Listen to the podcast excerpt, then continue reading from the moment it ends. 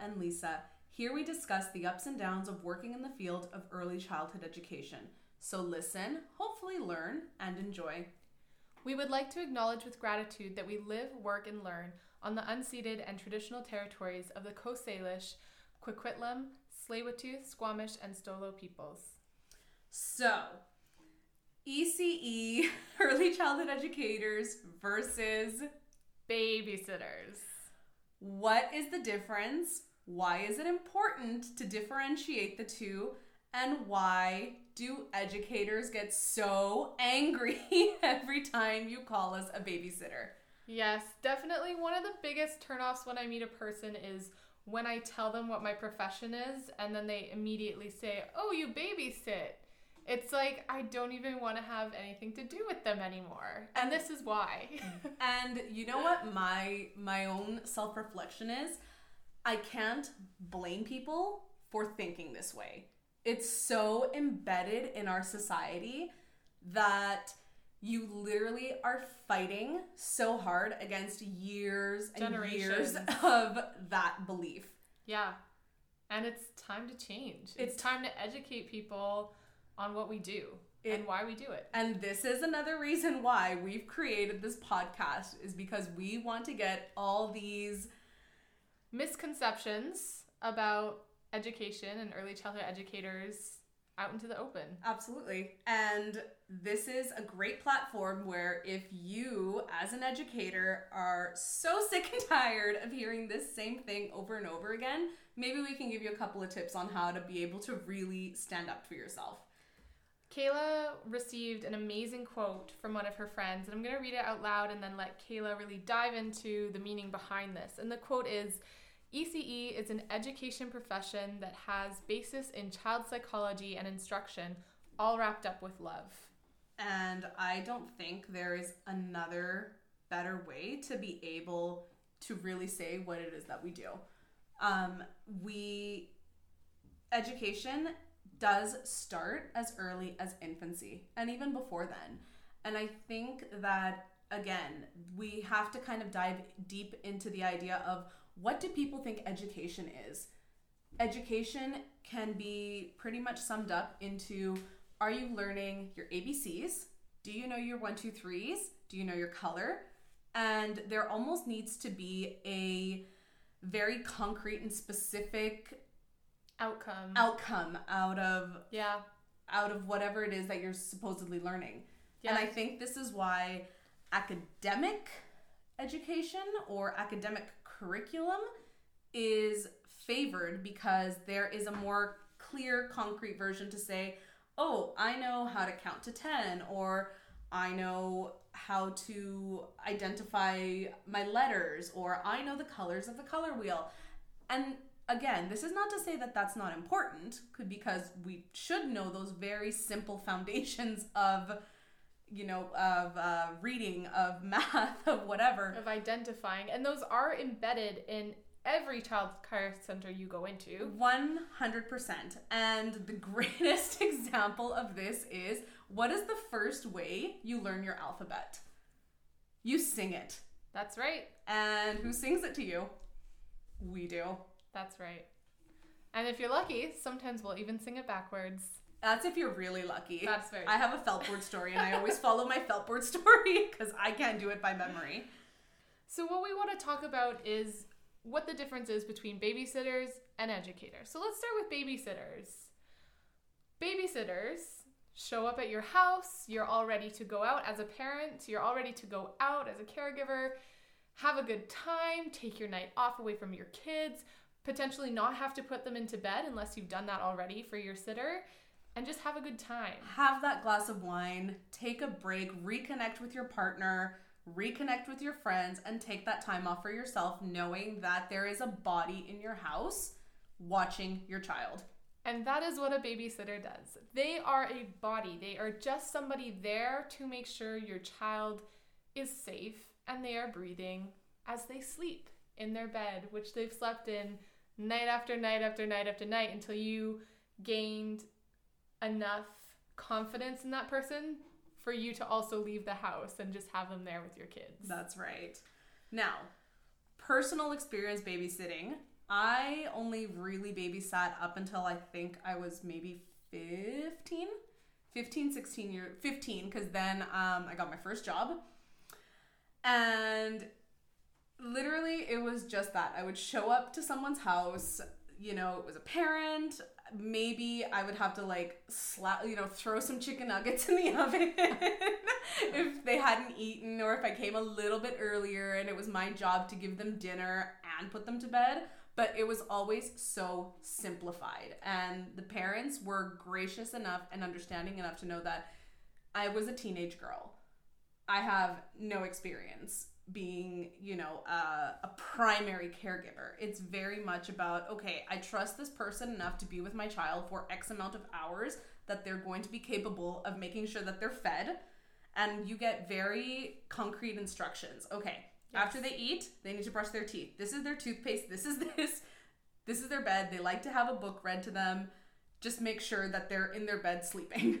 And then once the child is in their bed and sleeping, you have free reign to do whatever you want. And well, mainly whatever you want. These kids babysitting nowadays are so lucky because they have Wi-Fi and stuff.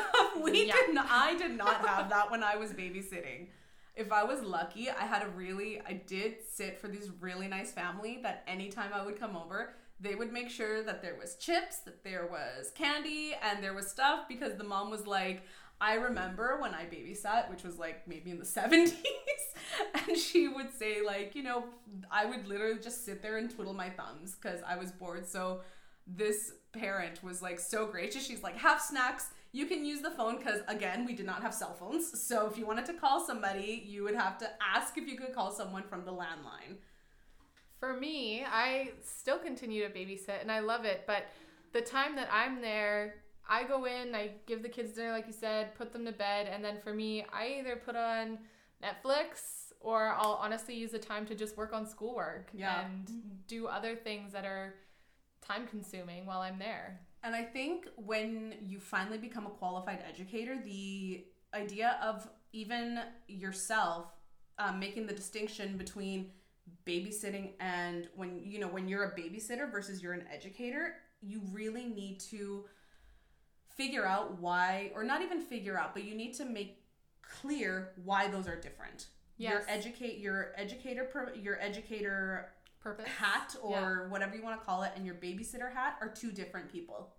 Yeah, it's very true. And that's something you need to make clear with yourself and make clear with the families because there can't be any crossover with what's happening in a center if you're babysitting a family that's from that same center. Mm-hmm. There's no talking about other children. There's no talking about incidences during their day.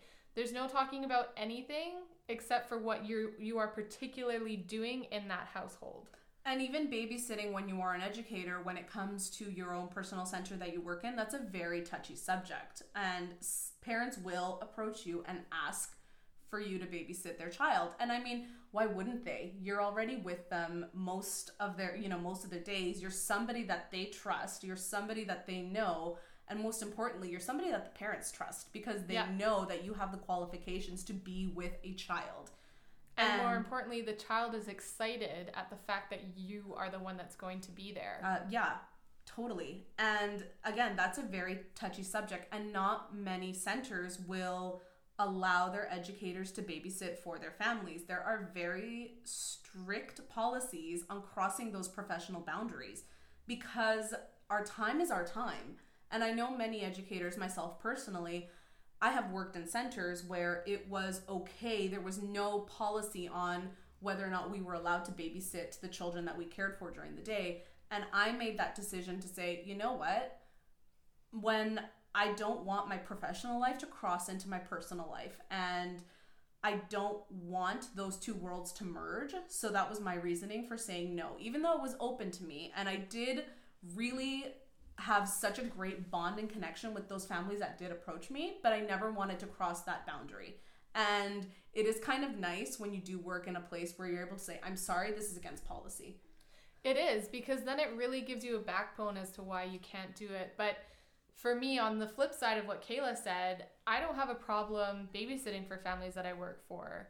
And for me, it's not something that I go around and advertise to all families. I'm very selective and I have to have known them for a really long time. But you have a choice to say yes or no to anybody. So I think it's really important that you just establish your own boundaries about what you're comfortable with. And if there is no policy within your center about babysitting, to at least have a discussion with the director or your head supervisor about their thoughts on babysitting for families and what their take is before you let any parent or any family engage with you on that level. That's a good way to put it. Yeah. Yeah. So, the next thing we want to talk about is the quality of care and what educators do, why we do it, and the huge difference about why we are on one end of the spectrum and babysitters are far, far away on the other end of the spectrum. And I think a big part of that is what are your education requirements? Yes. So, for working in the early childhood field, you do have to have post secondary schooling. Yes, you do. Um, a lot of the times, I know you can get an assistant certificate, but most centers require you to have a full certificate or diploma for early childhood so that you have the ability to be left alone with children or to take a group of children outside. And then going from there, you can even move up and go get your early childhood education degree. Mm-hmm. And I think one of the other things to that too is what is the benefit of continuing that education? Because in order to be able to work with a younger and younger age group, it requires more schooling, it requires a greater sense of knowledge as to how is it that I'm going to help these little people Mhm. be able to really get to their developmental milestones or how am I how can I create education and learning for this specific age group and this specific time and development and the specific age.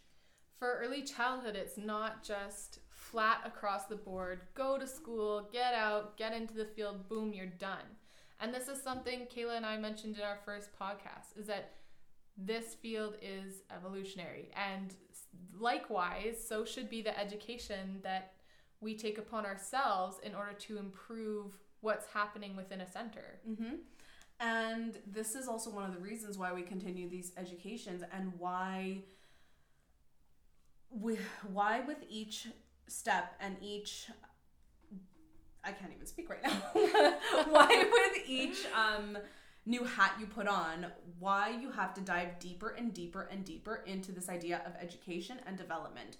So, for example, when you're talking about somebody who has their assistance license, many times these people are have just the basic to be able to work usually in an out of school program. And if mm-hmm. you're lucky, if you're still choosing to go to school to get your early child early childhood education certificate which will qualify you to work with children in between the ages of 3 and 5 you might be able to still work with that age group but what you are and what you are not allowed to do is extremely limited and Extremely. it's and it's for safety reasons Yeah. So usually when you're when you have an assistant license you basically go through a very basic okay how do i make this room approachable for the children that i'm working with pay attention to what they're doing what is health and safety Yeah. and that's as far as it will go Yeah. and then once you dive a little bit deeper and you start getting your certificate to become a three to five educator then you're going to dive a little bit more into okay what is development? What are the different types of play? Why are these different types of play important? Um, And then you're also given more responsibility with what can take place while you're with the children, while you are on the floor as a supervisor. This might look like taking a group of children because if you're working in a three to five center, it's important to note that our ratio for staff to child is one staff for eight children. now that's a lot of little people that you're responsible for. That is a lot of little people. and you need to know what how they communicate. You need to know what makes them upset what makes them happy. Can this child work with this child? How do i communicate my point home to this child? The way that i talk to him might not be the same way that i talk to her You need to be able to pay attention and really know the individual child. You cannot treat children as though they are all the same person. And that's eight individual childs. Now listen to this. When you have infant toddler and you're between the infancy and two and a half years, Usually years two and a half years. of age, the ratio is one educator to four. Now I know what you're thinking. Oh, four is a lot a lot smaller. You're right, but they're toddlers. They are two year olds. Their communication is a lot more limited. It's They're a lot more usually limited. nonverbal. There's a lot of crying because crying is a form of communication, and you need to figure out what they're trying to say to you without using words. And there's a lot of physical dem- development that happens in infancy and when you're a toddler. So much falling, so much trying to learn your own body. You're growing into your own self.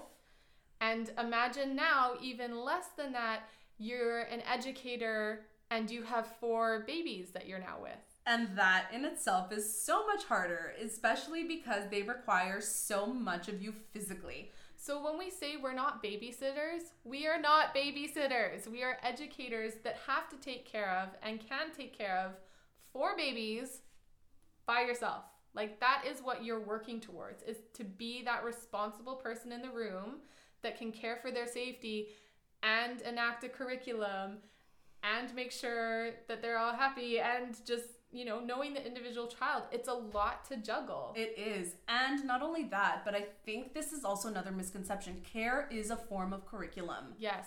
If children do not feel safe, if they do not feel valued, if they do not feel cared for, they are not respected. Yeah. You know, you're not you're not showing this child that you know what, you're worthy. Yeah, you're worthy of my attention. Yeah. And another thing here is when you are once you're in whatever grouping you're with, you are not sitting idly by daydreaming into the sky, going on your phone. You're active. And active doesn't have to mean you are right there in the moment, hands in the sandbox with the child. That's not what it always means.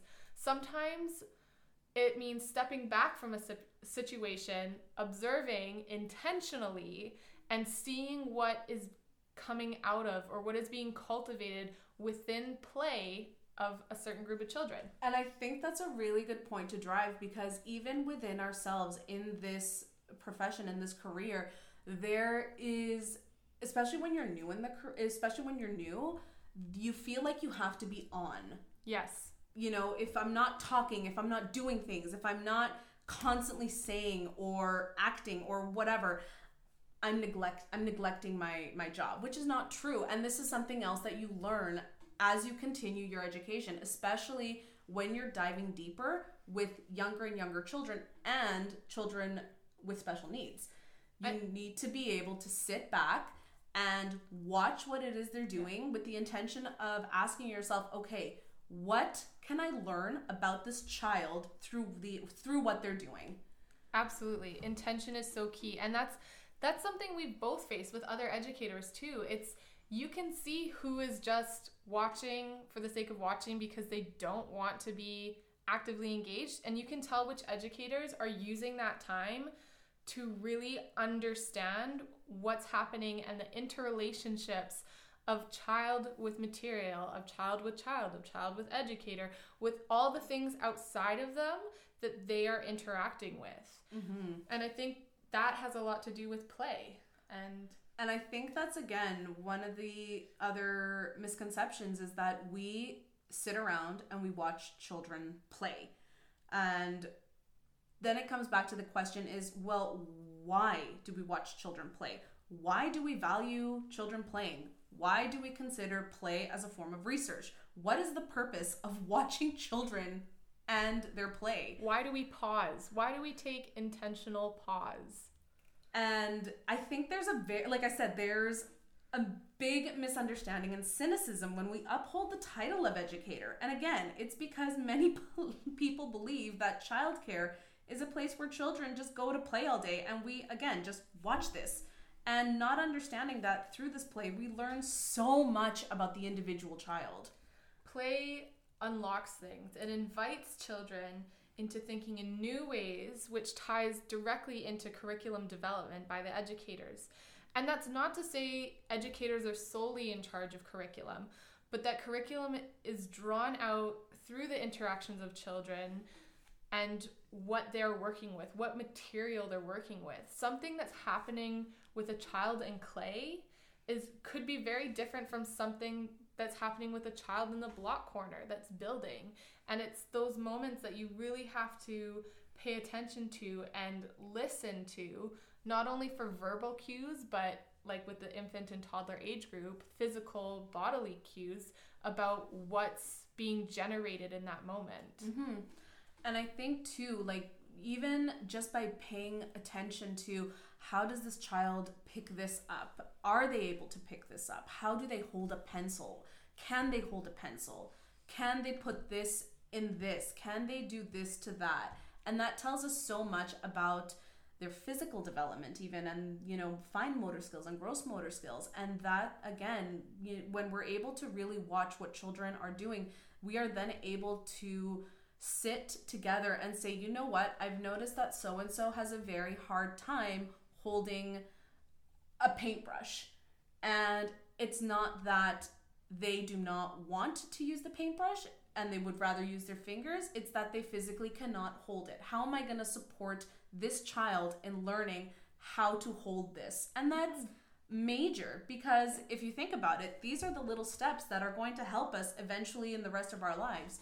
If I cannot grasp something, how am I going to refine these skills so that when I get into the school system, I can I can hold something so that I can write my name, so that I can learn my ABC, so that I can learn how to write and identify the alphabet that the teacher's trying to teach me. And that sort of goes right into what I find is a very sort of teeter totter subject for me of kindergarten readiness, which is maybe something we should discuss on another podcast. I think that's a great idea. kindergarten readiness is very, very hot topic. Yes, and but I agree with that. We're here to support them, support them to be able to uncover their own understandings about things, and if they need to be able to hold a pencil or hold a paintbrush in that way, how do we work that into all aspects of the classroom? Mm-hmm. Not specifically here, let's sit down with a paper and practice. No, this is how you hold it. Let me physically show you how to hold it. It's how do we create opportunity for engagement with those specific things of all sizes. Yes. Small paintbrushes, large paintbrushes, you know. And I'm trying to think of anything round and that you can work with and hold on to. And even certain things like muscle development around the jaw when we're talking about infants. Well, you know, why is it important to give them solids? Why do we give them these little pieces of food? Well, because we need to develop these jaw muscles so that they're able to speak. Because if these muscles are not developed, then maybe there's a harder time for them to be able to be verbal later in life.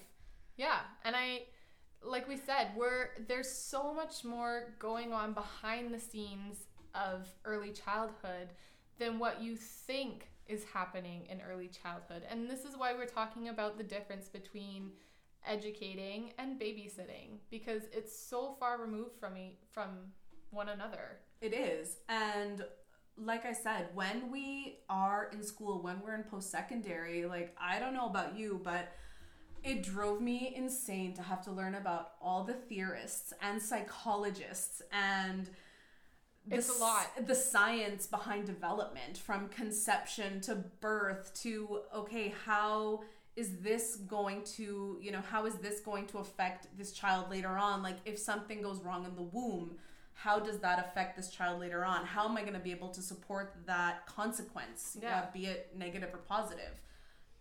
And again, you know, even having to sit there and read about John Piaget and what his beliefs were when it came to childhood and why did Sigmund Freud have these ideas of the psychosexual analysis, which yeah. by the way I really hate.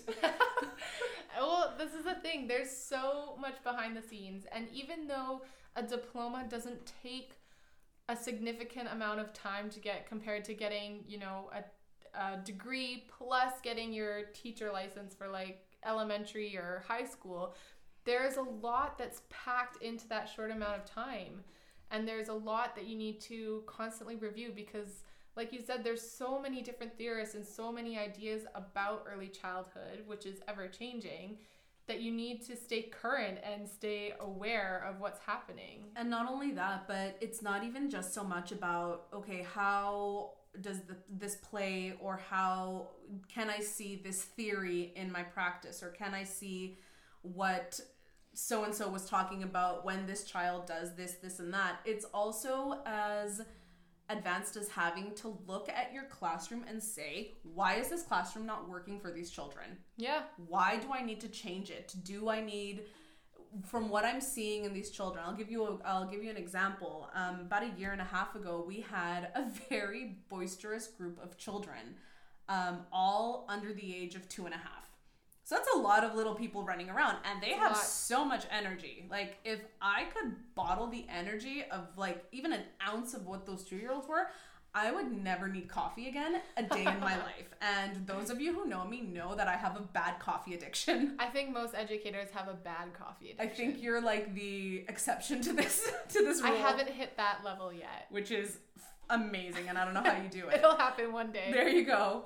Um, but as I was saying, and so we had all these very boisterous children, and we were seeing that they were running into the furniture, they were getting hurt, they were trying to climb over everything, they were always in each other's space, and we had to sit down and literally say to each ourselves, what the heck is going on, and how is this room creating these situations that are making the day harder and tougher. Mm-hmm.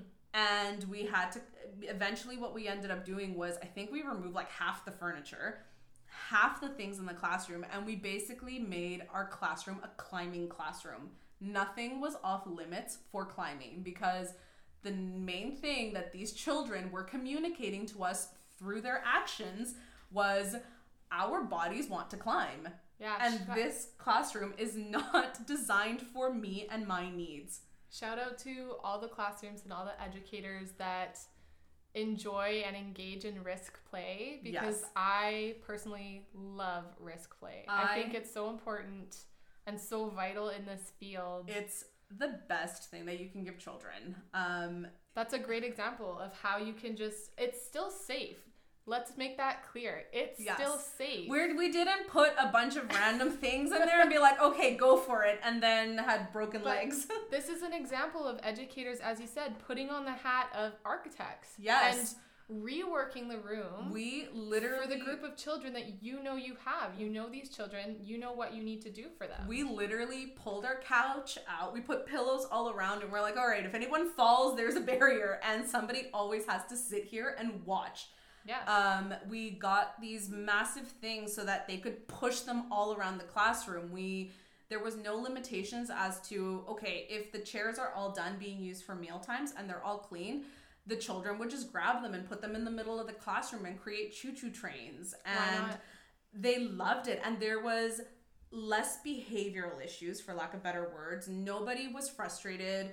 You had less children being angry, hitting each other, always in each other's faces because now they were getting what they needed. they had the space, they had the time.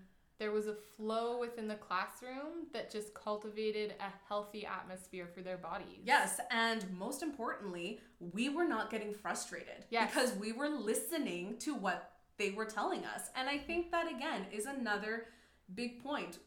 Communication. We understand that children, especially infants and toddlers, cannot say to us, I want to climb this or I want to do this. And this is like they're not going to articulate what their needs are in the same way that you and I are.